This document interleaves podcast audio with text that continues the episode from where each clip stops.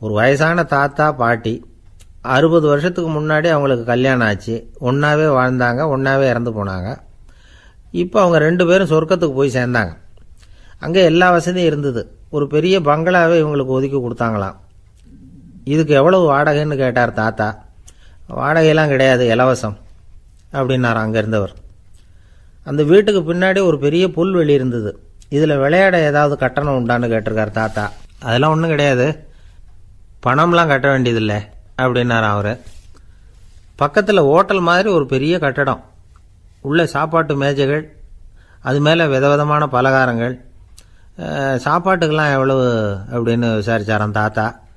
அதுதான் சொன்னேனே இங்கே எல்லாமே இலவசம்தான்.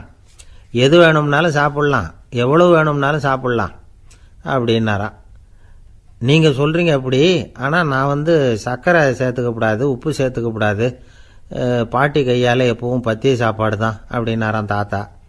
இதை பாருங்கள் இங்கே உங்களுக்கு அந்த கவலையும் வேண்டியதில்லை. இங்கே நீங்கள் ஸ்வீட்டு சாப்பிட்லாம் காரம் சாப்பிட்லாம் உங்களுக்கு எந்த நோயும் வராது அப்படின்னாராம் அங்கே சொர்க்கத்தில் இருந்தவர்.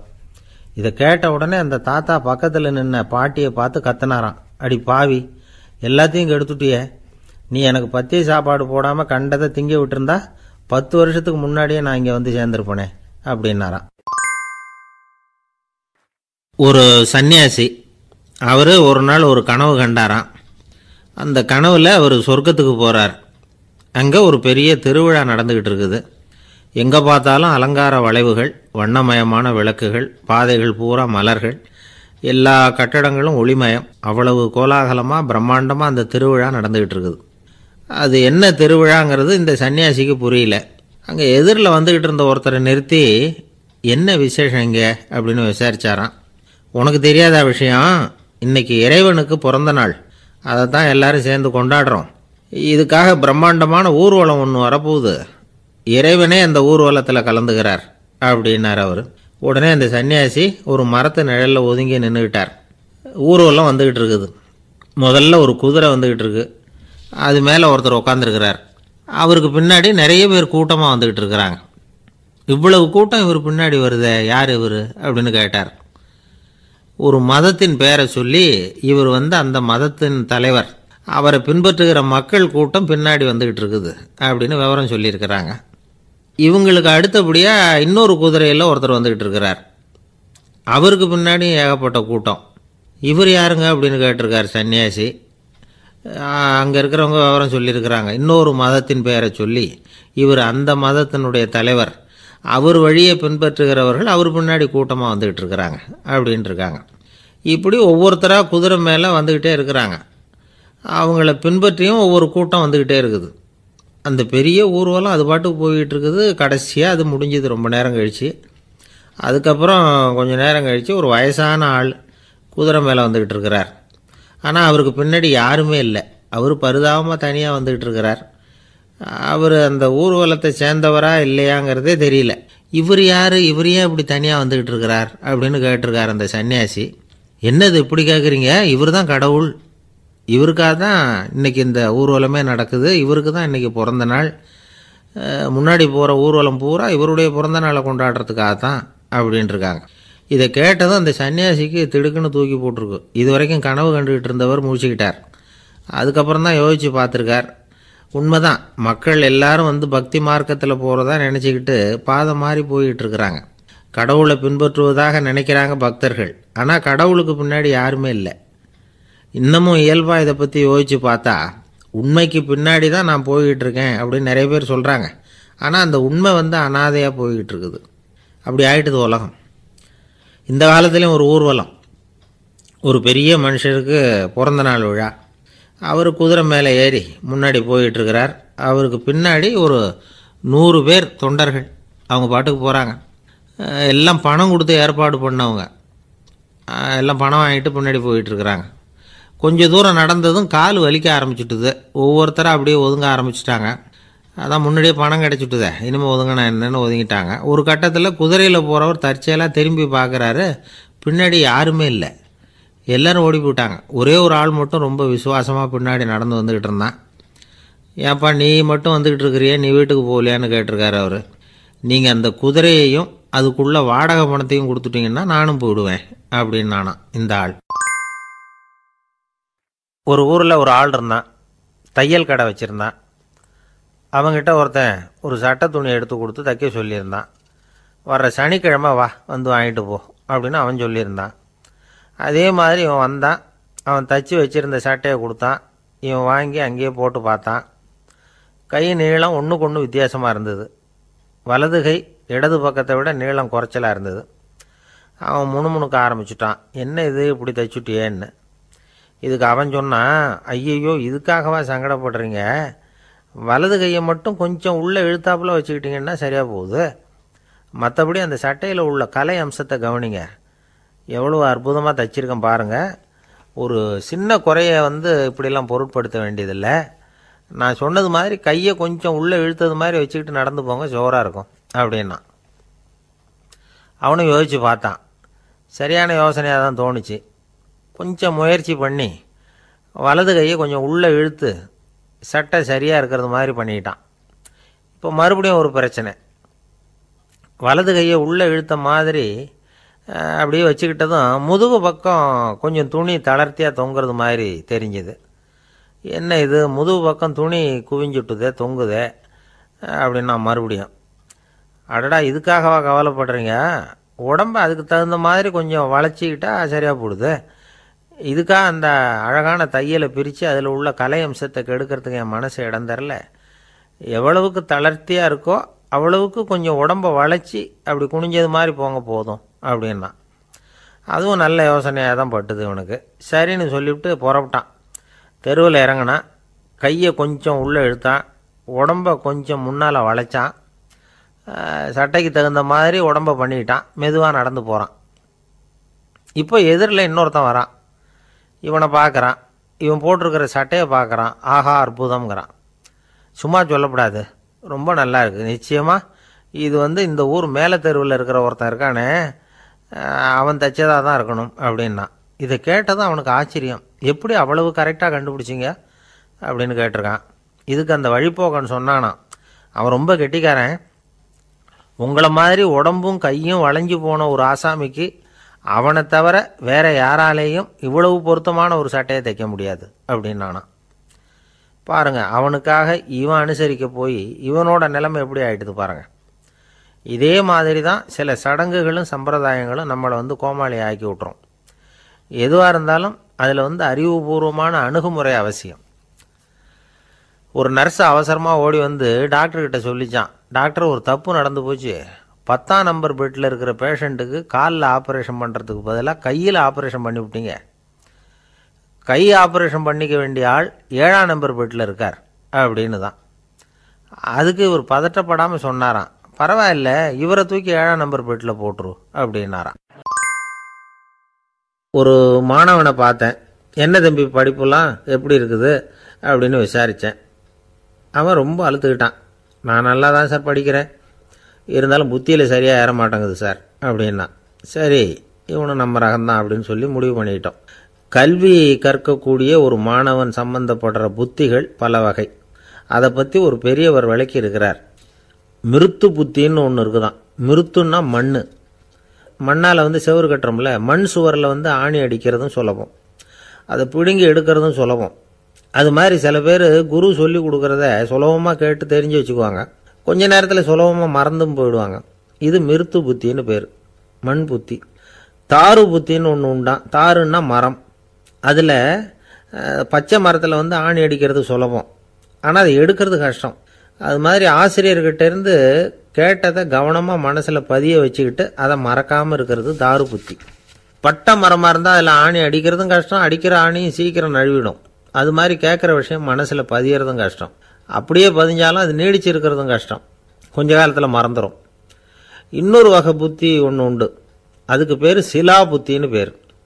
சிலான்னா கல் ஒரு கருங்கல்லில் நாலு தொலையை போட்டு ஒரு தொலையில் வந்து உளிய வச்சு அடித்தா மற்ற தொலை வழியாகவும் பிளந்து கல் ரெண்டாயிடும்.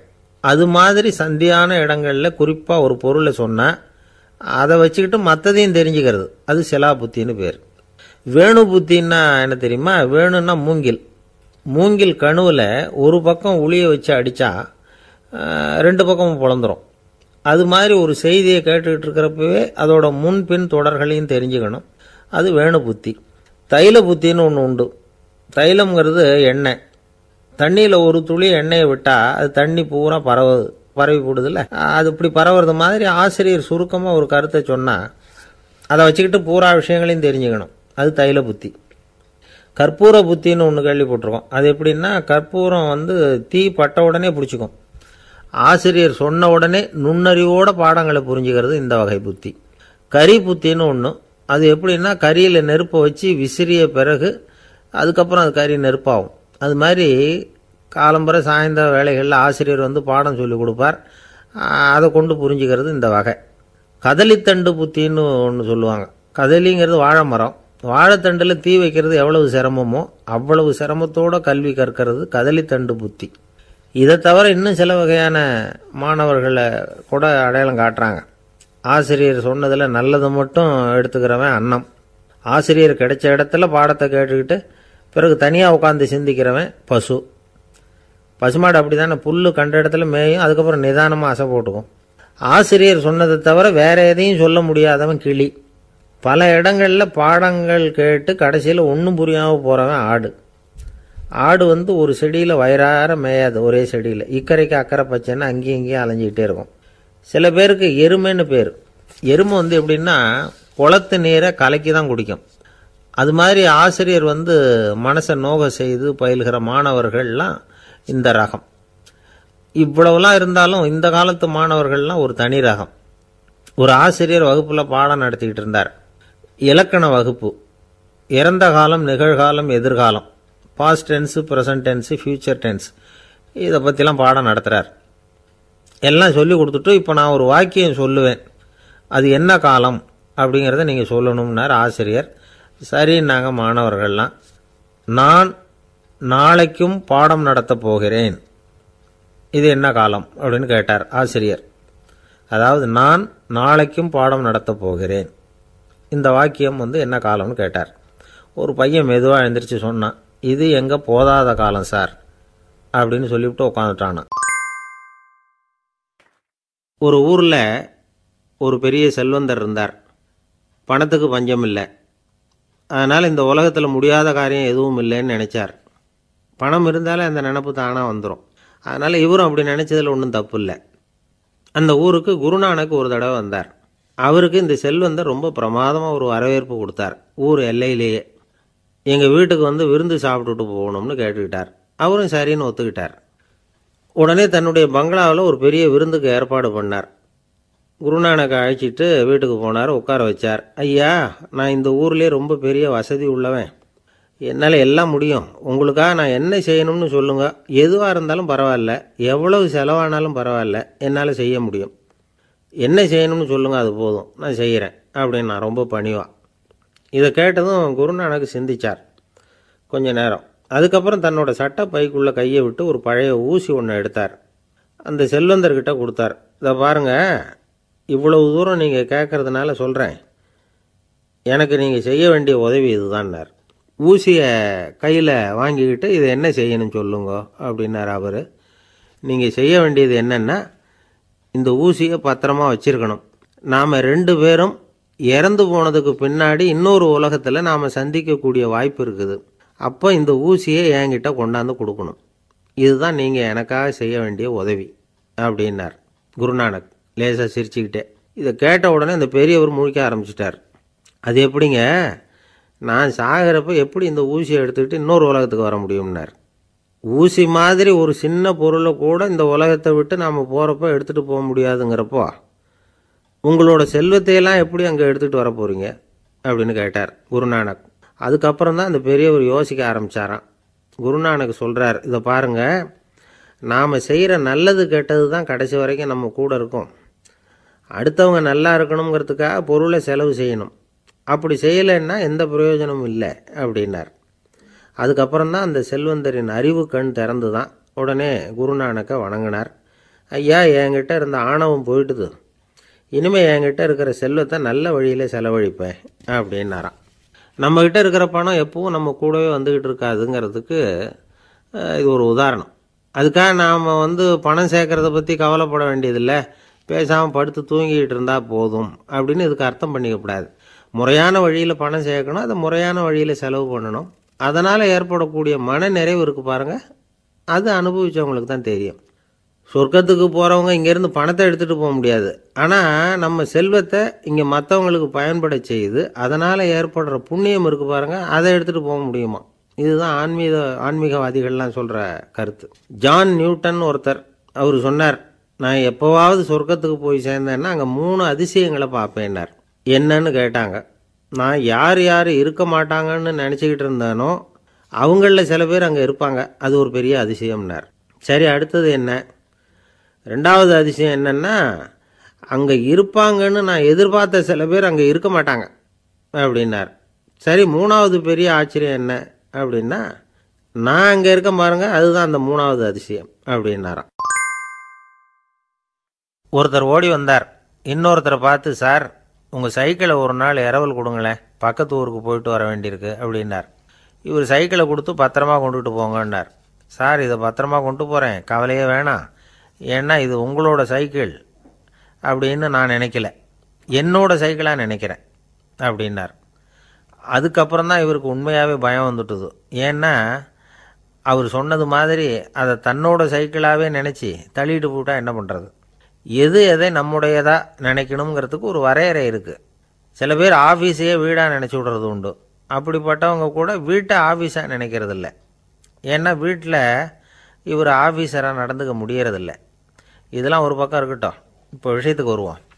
பொறியியல் மேதை டாக்டர் விஸ்வேஸ்வரய்யா இருந்தார் இல்லையா? பாரத ரத்னா விருதெல்லாம் கொடுத்தாங்களே. ஆஃபீஸ் வேலை வேறு சொந்த வேலை வேறு அப்படிங்கிறதுக்கு ஒரு உதாரணமாக இருந்தவர் அவர். மைசூர் மகாராஜா கிட்ட திவானாக இருந்தார். அவர் ஒரு நாள் அரசாங்க வேலை காரணமாக வெளியூர் போயிருந்தார். ஹாசன்கிற ஊருக்கு பக்கத்தில் ஒரு பயண மாளிகை. அங்கே தங்கிவிட்டார்.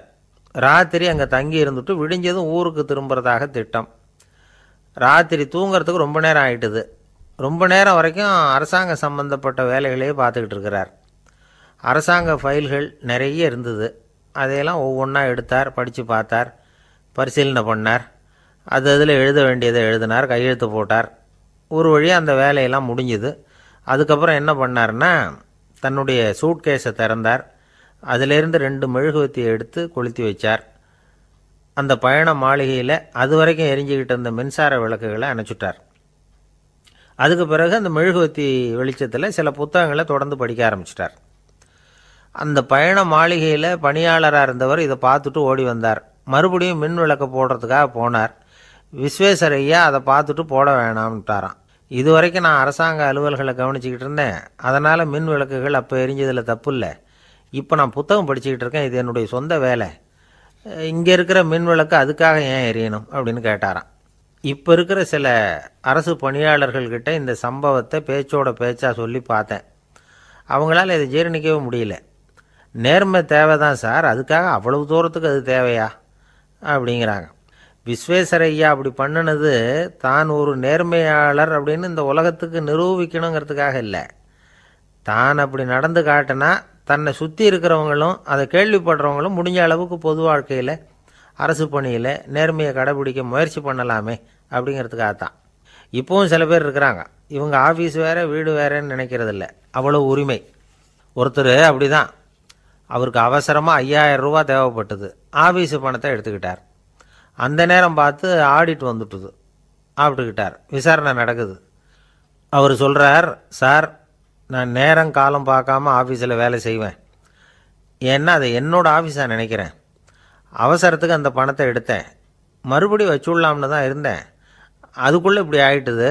நீங்கள் என்ன நினச்சாலும் சரி நான் ஆஃபீஸ் வேறு வீடு வேறு அப்படின்னு நினைக்கிறதில்ல. அது என்னோட சுபாவம் அப்படின்னார். விசாரணை பண்ணவர் தீர்ப்பு வழங்கினார். உங்கள் சுபாவத்துக்கு மதிப்பு கொடுத்து நானும் தீர்ப்பு வழங்குறேன். நீங்கள் கொஞ்ச நாள் ஜெயிலில் இருந்துட்டு வாங்க. அது உங்களுக்கு கஷ்டமாக இருக்காதுன்னு நினைக்கிறேன்.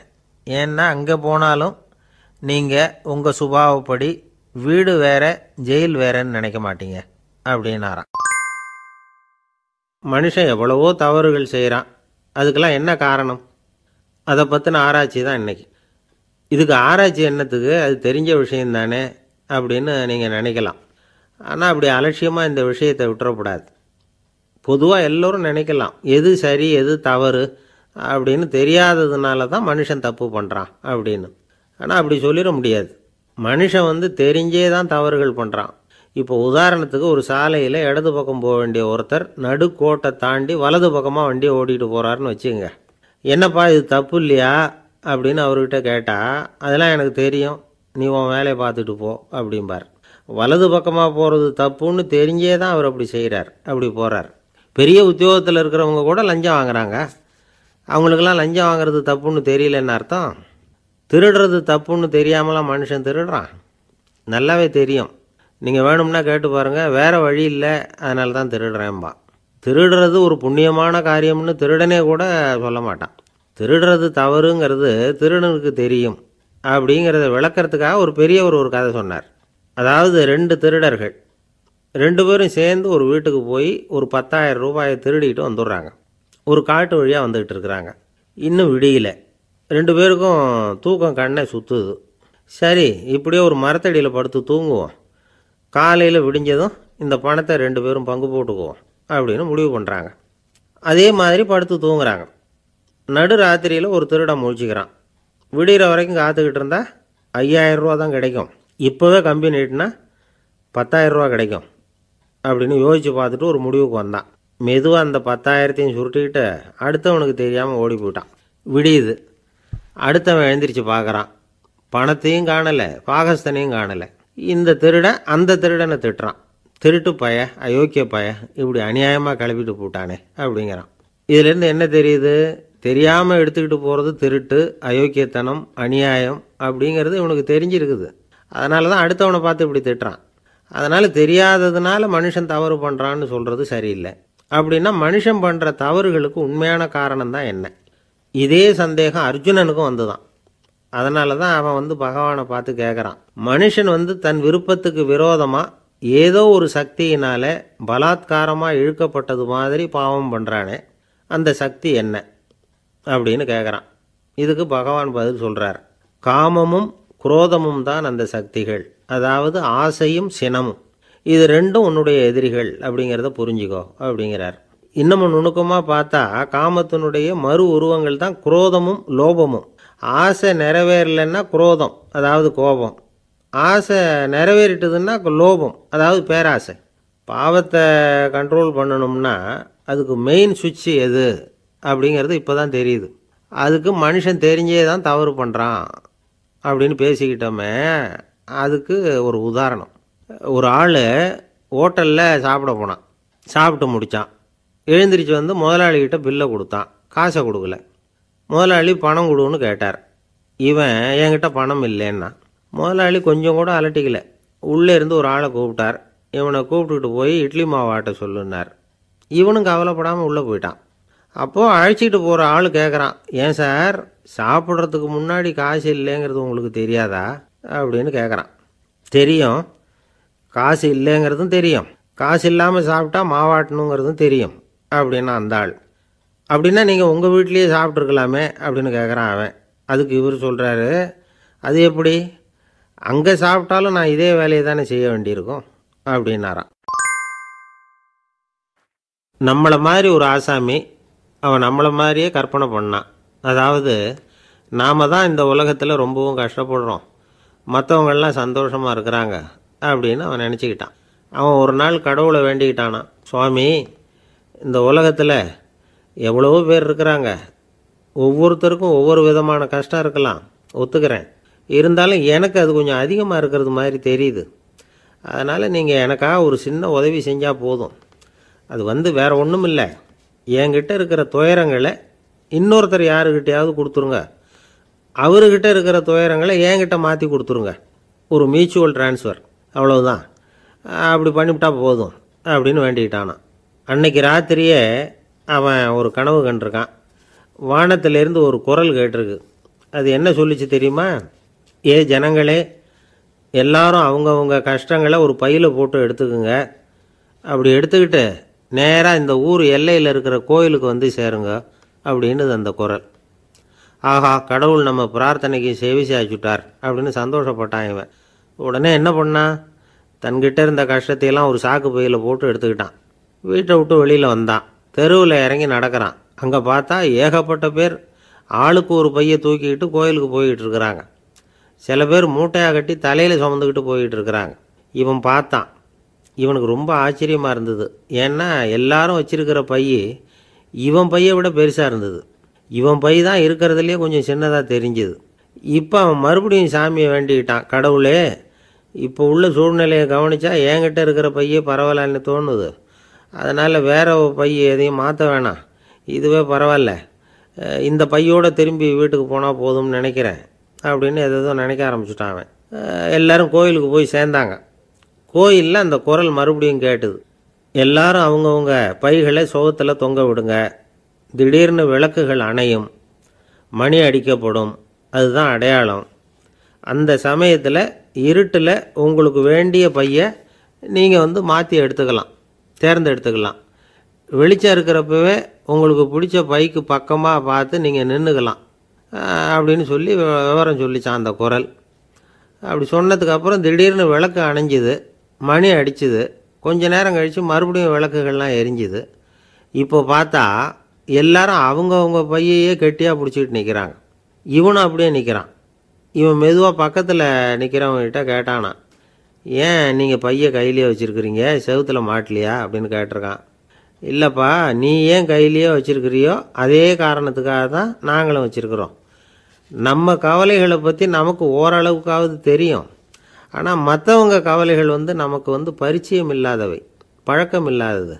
அதனால் வந்து நமக்கு தெரிஞ்ச கவலைகளை சமாளிக்கிறது சுலபம். தெரியாததை சமாளிக்கணும்னா மறுபடியும் ஆரம்பத்திலேருந்து ஆரம்பிக்கணும். அதனால் பழைய நண்பர்களோடு வாழறது தான் மேல் அப்படின்னு நானான் அதுக்கப்புறம் அவன் அவன் தன்னோட பையே போதும்னு வீட்டுக்கு திரும்பி வந்துட்டானான் இது ஒரு பெரியவர் சொல்லியிருக்கிற கதை. அதனால் நம்மக்கிட்ட இருக்கிற கஷ்டங்கள் தான் பெருசு அதை இன்னொருத்தங்கிட்ட கொடுத்துட்டு மாற்றிக்கலாம் அப்படின்னு நினைக்கிறது தப்பு. இதே மாதிரி இன்னொரு சம்பவம். ஒரு ஊரில் ஒரு நாள் ராத்திரி ஆகாயத்திலேருந்து கடவுள் குரல் கேட்குது இந்த ஊரில் இருக்கிற ஜனங்கள்லாம் கொஞ்சம் கவனிங்க. உங்களுக்கு ஒரு செய்தி. அதாவது இங்கே இருக்கிற ஜனங்கள்லேயே கொஞ்சம் கூட கவலையே இல்லாத ஆள் யாருன்னு எனக்கு தெரியணும். அதனால் எல்லாரும் அவங்கவுங்க கவலைகளை ஒரு பையில் போட்டு எடுத்துக்கிட்டு கோயிலுக்கு வாங்க அப்படின்னார் கடவுள். உடனே வரிசையாக எல்லாரும் வர ஆரம்பித்தாங்க எல்லார் கையிலையும் பை இருந்தது சின்னதும் பெருசுமா. கவலையே இல்லாத ஆள் யாருன்னு தேடினார் கடவுள். ஒரே ஒரு ஆள் மட்டும் கையில் எதுவும் இல்லாமல் வெறும் கையை வீசிக்கிட்டு ரொம்ப ஜாலியாக நடந்து வந்துக்கிட்டு இருந்தான். கடவுள் அவங்ககிட்ட போனார். ஏன்பா உனக்கு கவலையே இல்லையா? அப்படின்னு கேட்டார். எனக்கும் சில கவலைகள்லாம் உண்டு அப்படின்னு நான் அவன். எங்கே அதெல்லாம்னு கேட்டிருக்கார் கடவுள். பின்னாடி லாரியில் வந்துக்கிட்டு இருக்கு அப்படின்னு நானா அவன். சங்கீத வித்வான்களில் பல வகை உண்டு. சில குறிப்பிட்ட ராகங்களை பாடுறதில் அவங்களுக்கு பெருமை வர்றது உண்டு. ஆனால் ஒருத்தர் இருந்தார். அவரால் ஒரு ராகத்துக்கே பெருமை வந்தது. அந்த ராகத்தை அவர் வாசித்து கேட்கணும் அப்படின்னு சொல்லுவாங்க. அது என்ன ராகம்னா தோடி ராகம். சரி அந்த வித்வான் யாருன்னா அவர் தான் திருவாவடுதுறை ராஜரத்னம் பிள்ளை. பேராசிரியர் கல்கி ஒரு சமயம் தம்முடைய பத்திரிகையில் எழுதினாராம்.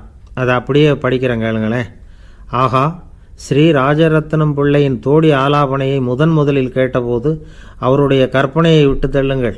நம்முடைய மனதில் என்னென்ன இன்பமயமான கற்பனைகள் எல்லாம் உதித்தன? குழந்தை தாயிடம் கொஞ்சம் குரலை கேட்டோம். அன்னை குழந்தையிடம் கொஞ்சம் குரலை கேட்டோம். ரதியும் மன்மதனும் பேசிக்கொண்ட காதல் மொழிகளை கேட்டோம். முருகன் சிவபெருமான் செவிகுளிர மொழிந்த உபதேசத்தை கேட்டோம். கலைமகள் கவிஞனுக்கு அருளிய ஆசி மொழிகளை கேட்டோம். நாரத முனிவருடைய தம்பூரா சுருதியை கேட்டோம். ராவணன் தன் எலும்பை ஒடித்து வீணையாகச் செய்து வாசித்த கானத்தை கேட்டோம். கானப் பறவைகளின் கலகல ஒலியை கேட்டோம். கோலக் குயில்களின் குரல் இனிமையை கேட்டோம். இப்படிலாம் வந்து பேராசிரியர் கல்கி விமர்சனம் எழுதியிருக்கிறார். திருவாவடுதுறை ராஜரத்னம் பிள்ளை அவர்களுடைய வாசிப்பை கேட்டுட்டு. டி என் ராஜரத்னம் பிள்ளை வந்து இறந்து போனார். அப்போது கவிஞர் கண்ணதாசன் எழுதினார். செவியனில் ஓடி எங்கள் சிந்தையில் ஓடி இந்த புவியெல்லாம் ஓடி நின்பார் பொங்கிய தோடி வேறெங்கு எவரிடம் போகும்? ஐய இனி அதை காப்பார் யாவர்? அவிந்தனின் சடலத்தோடே அவிந்தது தோடிதானும் அப்படின்னு எழுதினாராம். அந்த அளவுக்கு அவருடைய தோடியை வந்து ரசித்தவர்கள் உண்டு. அதே மாதிரி தோடின்னா என்னன்னு தெரியாமலே அவரை ரசித்தவங்களும் அந்த காலத்தில் உண்டு. அதாவது ஒரு பெரிய சபையில் இவர் வாதிச்சுக்கிட்டு இருக்கிறார். பாதியில் ஒரு பெரிய மனுஷன் உள்ளே வந்தார். அவர் உடம்புல பட்டு வேஷ்டி ஜருக அங்கவஸ்திரம் வாயில் வெத்தலை வாசனை புகையில காதில் வைரக்கடுக்கன் கழுத்தில் தங்க சங்கிலி கை விரல் பூரா மோதிரம் கையில் ஒரு வெள்ளி வெத்தலை புட்டி. உதவிக்கு ரெண்டு பேர் பக்கத்தில். இவ்வளவு பந்தாவோடு வரார் கச்சேரி கேட்குறதுக்கு இப்படி வந்தவர் முதல் வரிசையில் வந்து உட்காந்தார் வித்வான் வாசித்து முடித்ததும் இவர் அவரை பார்த்து ஐயா நீங்கள் தோடி வாசிக்கிறதுல ரொம்ப கெட்டிக்காரர்னு கேள்விப்பட்டிருக்கேன். அதை கேட்கறதுக்காக தான் மெனக்கிட்டு வந்திருக்கிறேன். அதை வாசிங்களேன் அப்படின்னாராம். இந்த பெரியவர். ராஜரத்னம் பிள்ளைக்கு ஒன்றும் புரியல. ஏன்னா இது வரைக்கும் அவர் வாசிச்சுக்கிட்டு இருந்ததே அந்த தோடி ராகத்தை தான்.